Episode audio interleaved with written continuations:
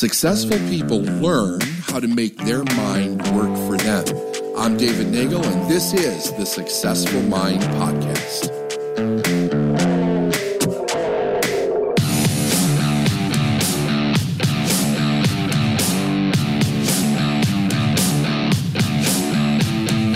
Hello, everyone. David Nagel. Welcome to the Successful Mind Podcast. Today, we're talking about a really cool idea that everybody should know. It's called Know Your Enemy. In other words, know the thing that is working against you, uh, making it difficult for you to achieve some kind of success. Because I think that for most people, they really don't understand what they're up against. In other words, they may have some idea that it might get rough, that it could be hard. They may have to double down on desire and commitment and discipline and uh, you know, learning, being uncomfortable, uh, all of these these things that we hear the most of.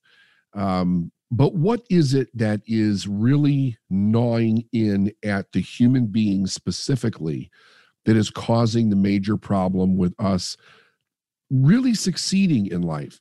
and I got to tell you, I don't necessarily see success as some kind of a destination like I don't think it's a million or 10 million or a hundred million or a billion or did you build the biggest uh, entrepreneurial this, that, or, or the other.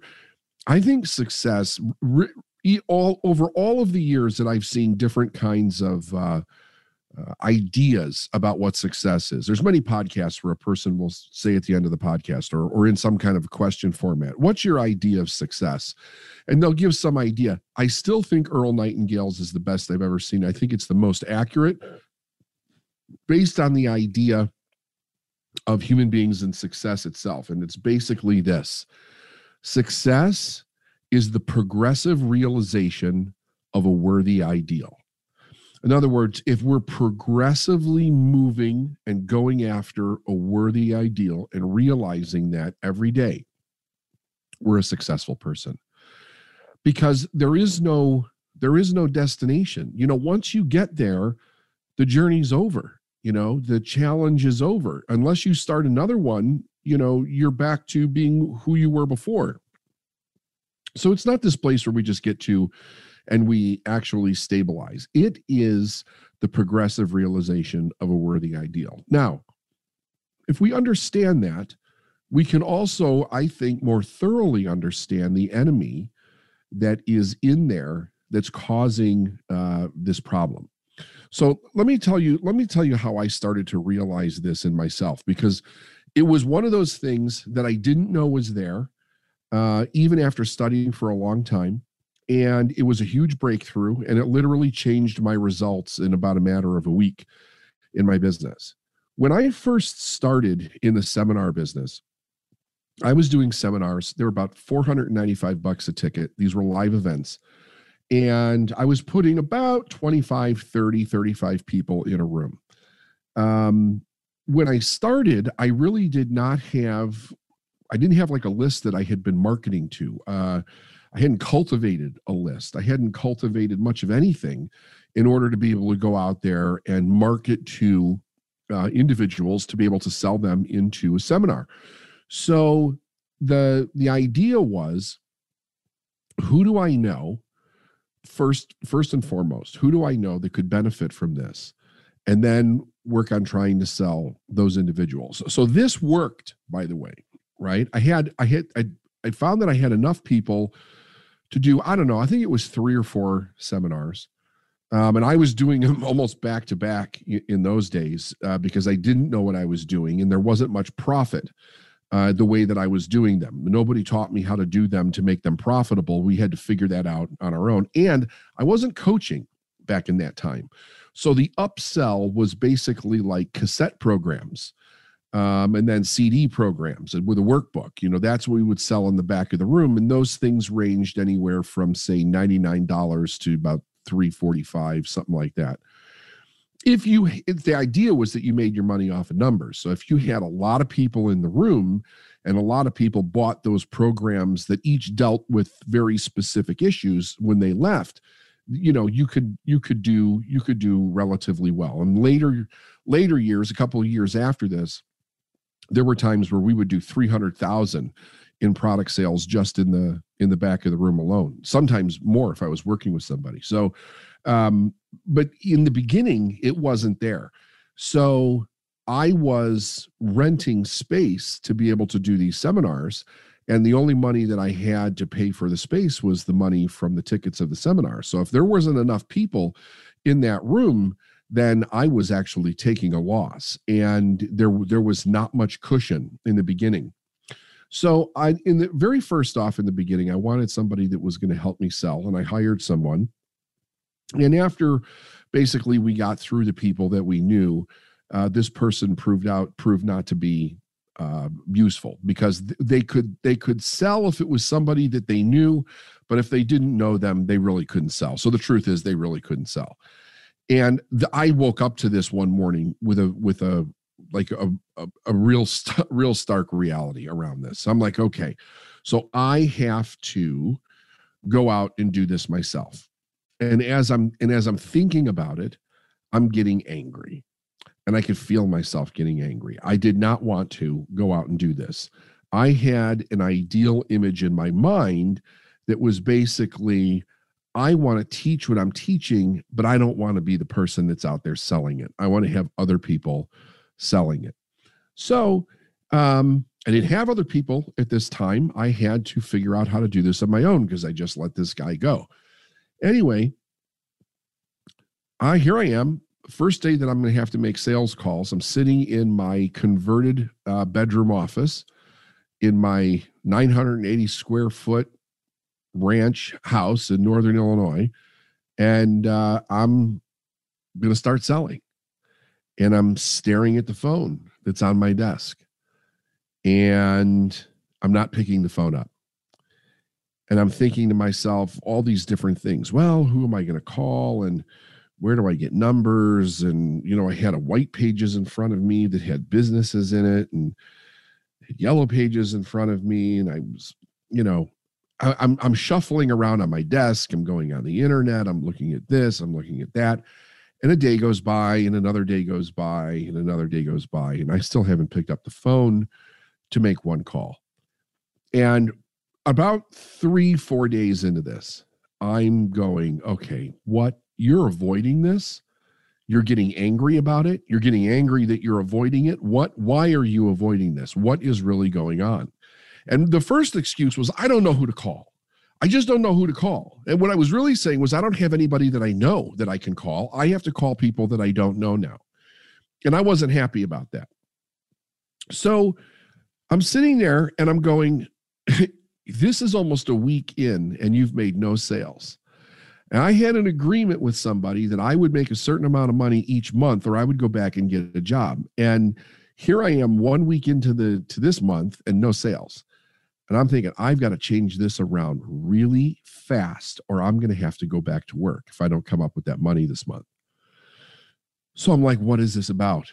What is actually going on with me that is keeping me not only from picking up the phone, but it's got me doing all other kinds of crazy activities that are not income generating activities at all.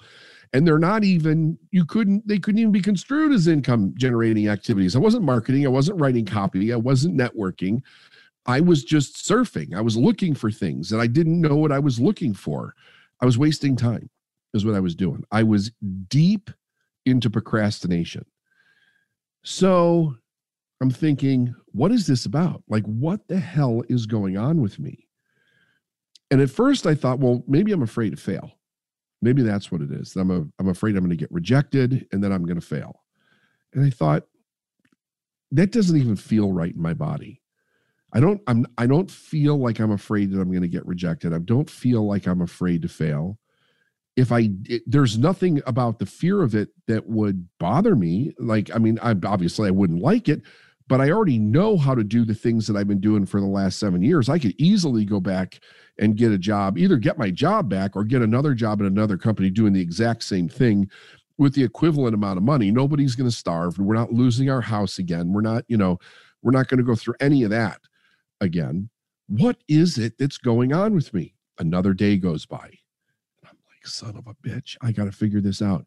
So I'll never forget this. I was sitting down at my desk and I was staring out the window and that this room faced my front yard and i had uh, i had a like a big front yard lawn i'm looking across the lawn across the street that we're on and into we had woods across the street a forest on the other side of the street. I'm just kind of staring into those woods and i'm thinking what is this? What is this? Because i knew that if i did not figure out what this was it's over. It's really over. And all of a sudden while I'm staring, it was almost a meditative state, like thinking about what is going on here. And I start hearing the voices of friends and family that have ridiculed me for being on this journey. They ridiculed me when I went to my first seminar. They ridiculed me when I went to my second seminar. They ridiculed me for all the study, all the books that I was reading, um, all the money that I was spending. And then when I decide to leave you know and so i'm raised middle class working class right i decide to walk away from a, in their mind a great job it's got health insurance it has retirement. It pays well if you're living that lifestyle. Um it's a solid it's a solid company. And i'm going to walk away from this and do what? You're going to walk away from this and you're going to do seminars and you're going to use up your your little 401k that you developed over time to help you get started like I, you've got four kids you're married you've got a house you've got a double mortgage because you took out all this loan money in order to be mentored and go to these uh, these silly seminars that you're attending like what are you even thinking you have no experience doing any of this you've never built a business in your life what are you doing? And I'm hearing all these voices over and over in my head. And it dawns on me that what I'm really afraid of is that they're going to be right.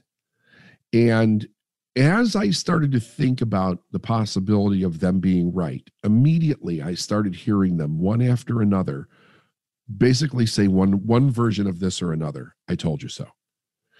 And I could hear all the I told you so's. Uh, if it was that easy, everybody would do it. the only people in the seminar business that get rich are the ones that are putting on the seminars. Um, the only people that write books that get rich are the ones that write the books, not the people that read the books. Um, and I'm hearing all this stuff in my head.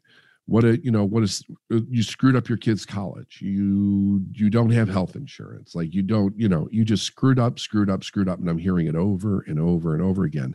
And as i'm hearing it i'm getting really angry sitting there. And i'm thinking to myself damn it.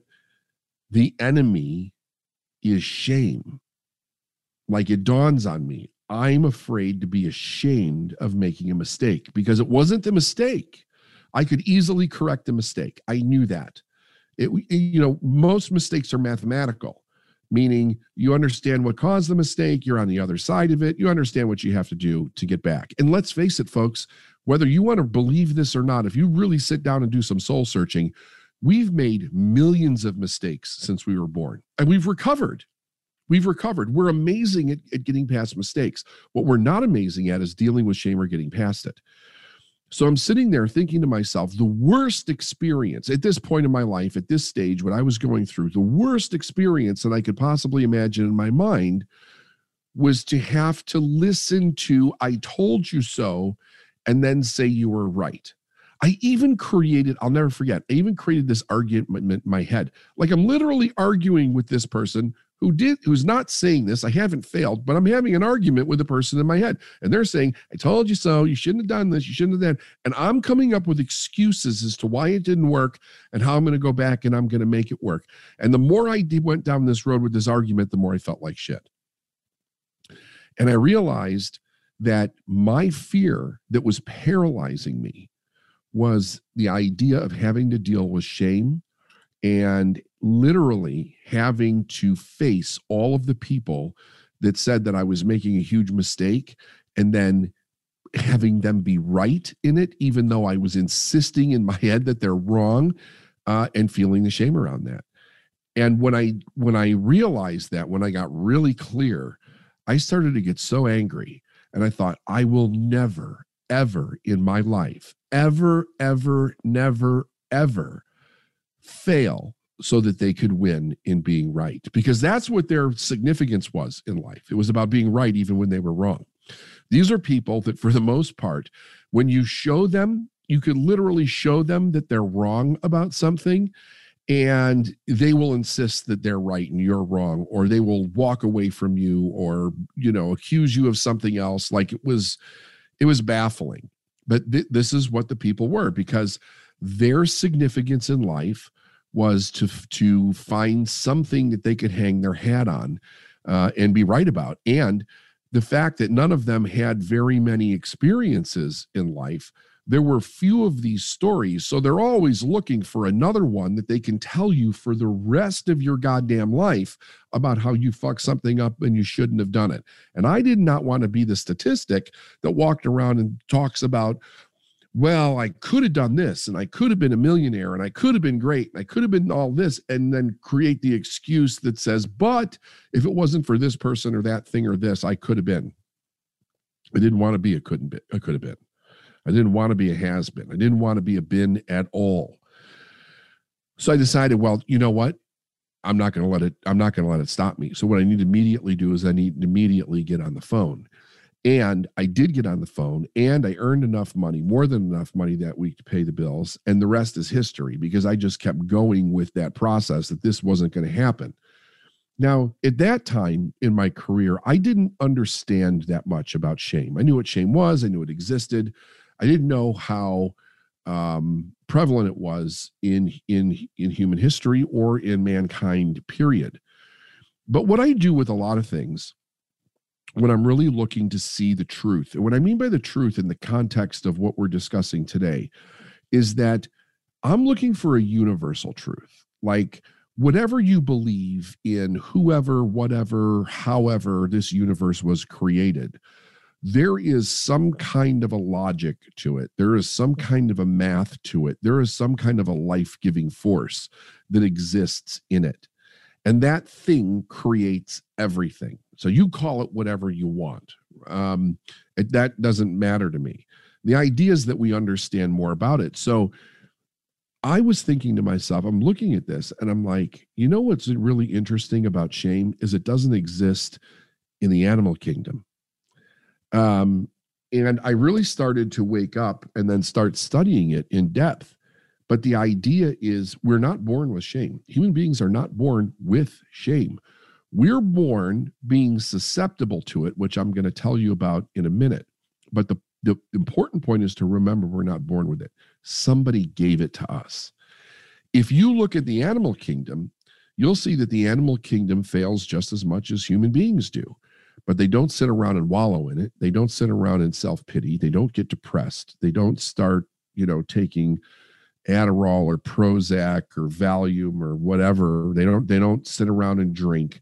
They don't do destructive behavior to distract themselves away from the supposed pain that they're feeling. What they do is they pick themselves up and it moves forward. All life continues to move forward. But there's no self consciousness to reflect back any shame.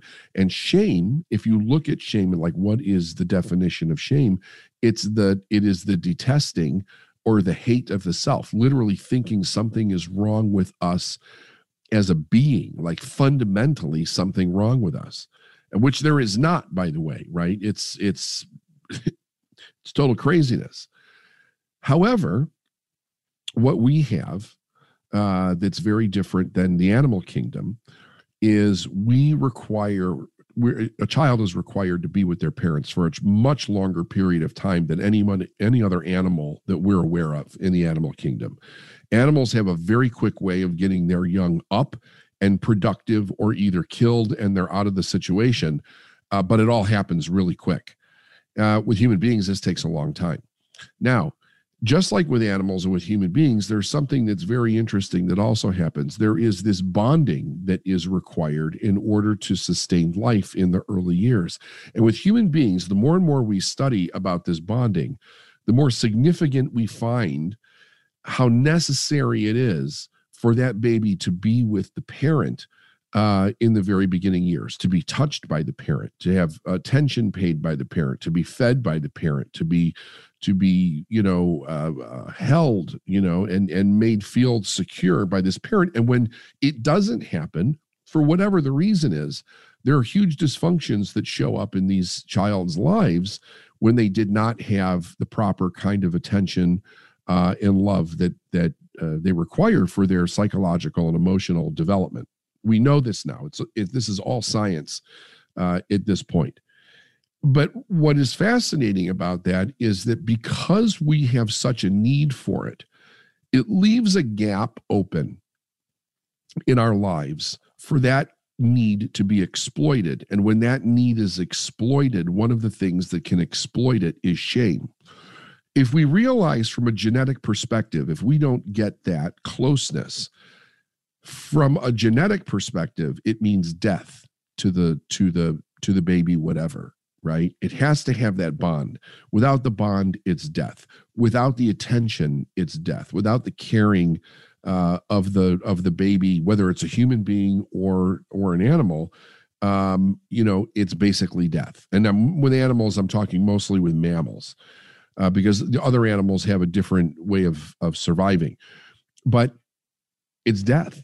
And whenever the child feels insecure, the child is going to behave in whatever way gets the attention of the parent to bring back the security. It doesn't matter whether it's negative attention or positive any attention at all is the symbol of life to that child now when we have when we have parents that grow up and they're not taught uh, functional skills for raising children every parent runs into the same thing at one point they run into the to the obstinate child around two years old sometimes a little younger sometimes a little older that is going to defy everything that the parent says. This is where the terrible twos got their name from.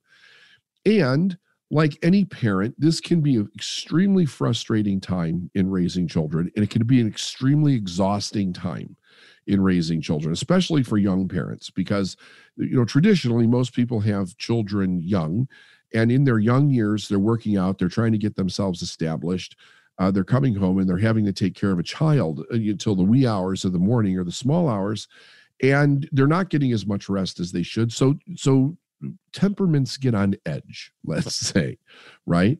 Um and when that happens the parent's almost willing to resort to anything to get the child to behave However, put that aside for a second. If the only tool in your toolbox is a hammer, everything looks like a nail if you've never been given tools or skill sets that allow you to be able to influence other individuals, um, to motivate other individuals, to recognize other individuals, to get them to behave or take action in any way, and the only tool that you are given is shame, then that becomes what you result to. That becomes the modus operandi.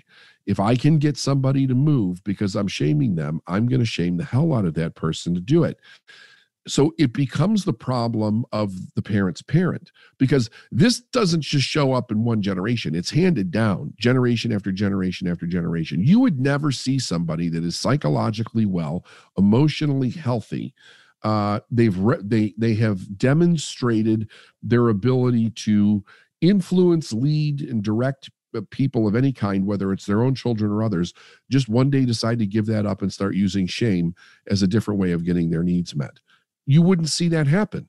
It has to happen at an age where somebody doesn't have the ability to reject it. And that's what happens with these kids.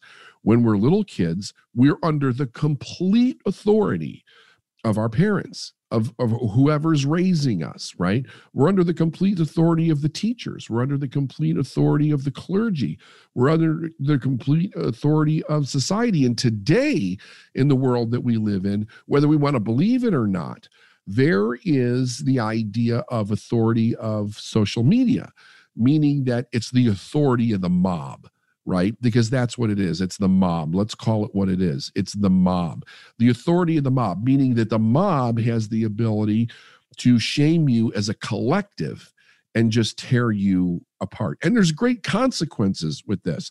The mob that's on social media today is no different than the mobs of the witch hunts uh, of the Salem witch trials, of, uh, you know, all the different things that happen the Jacobite rebellion in what was it, 1642 or whatever. Like go all the way back to all the different mobs that were throughout history where they attacked people based on an ideology or a belief.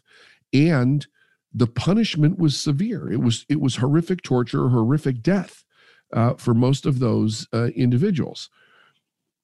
With human beings now, it's the same thing because it what they're playing off of is the separation it's very difficult to instill a fear when there's not a gap for that fear to actually take root in.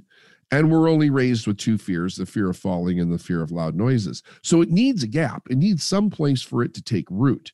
And kids get it at a very early age because they'll get it from parents. If they don't get it from parents, they'll get it from a teacher. If they don't get a teacher, they'll get it from the church. If they don't get it from the church, they're going to get it from their peer group. If they don't get it from a peer group, they're going to get it from social media.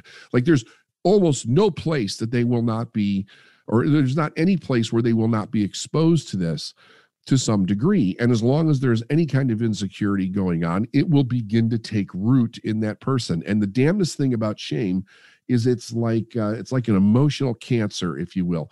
Once it gives life into the person, it begins to take over.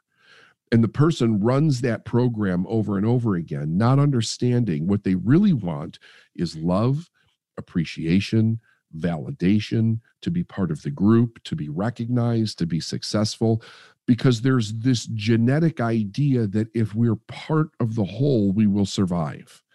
And children are supposed to be raised in a way where they become independent of that idea to some degree so that they can be in an individual right? So that they can stand in their individuality so that they can express themselves. Animals mostly do this even if they're pack animals they accept their individually their individuality and they become the best that they can be in whatever their species is determined for them to be. So what we don't what most people don't realize is that as this progresses forward we come up against a big problem. And the problem is is that the main things in life that can that control our thinking that govern who we are as people we've also successfully put a, a tremendous dose of shame around that. All the major religions teach with with the tool of shame um, we've wrapped shame around our bodies and shame around our sexuality and the way we want to express our sexuality. We've put shame around money, what we do with it, the fact that we don't have it, how we're going to get it, how we don't get it. There's all kinds of shame around that. You've got the big three you've got God, you've got sex, and you've got money, which is your resource for life in the world that we're currently living in. And if you don't do it right or the way other people think that you should do it, you're shamed because of it. If you want to stand out and be different and go start a business, if you want to be an entrepreneur, you're going to basically say, I'm standing up above the mediocre of the world. I'm standing up above the average. I want to do something better, bigger. And as you begin to do that, you're separating yourself from the same herd. As you separate yourself, they're going to see you as something that's wrong uh, and they're going to shame you. And that's where we become very susceptible in our business to making mistakes, getting shamed, and then coming all the way back down again and totally burning and crashing. If we understand that almost every single thing that goes on inside of us that would keep us from the success that we want and I'm talking about negative thinking, negative emotions, negative behavior, self destructive behavior, numbing behavior, the, the idea that you want to escape, whatever it might be. It's all, all of it is rooted in shame. Shame is the real enemy of success.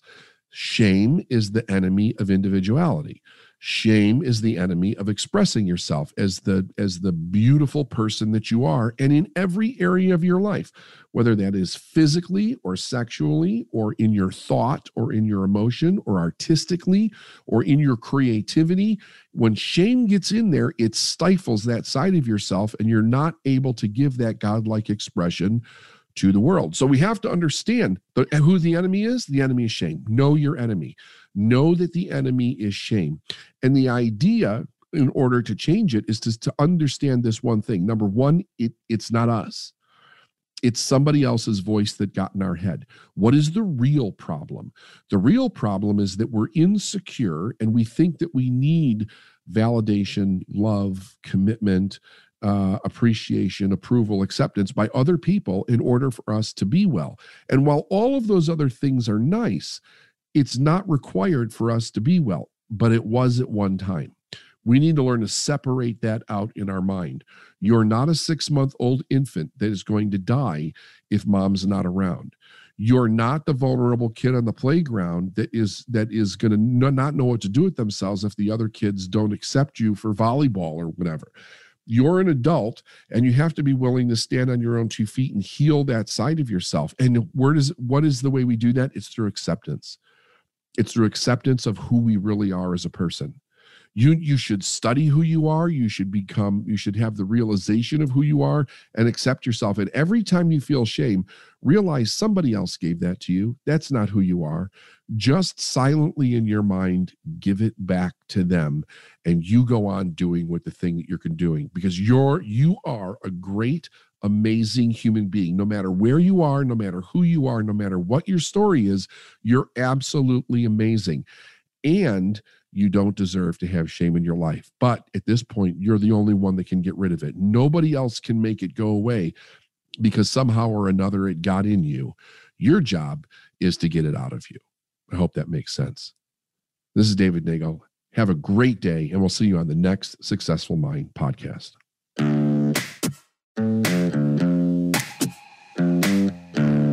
Thanks for listening to the Successful Mind podcast. And if you like what you heard and you want to know more, go to davidnagel.com forward slash free stuff.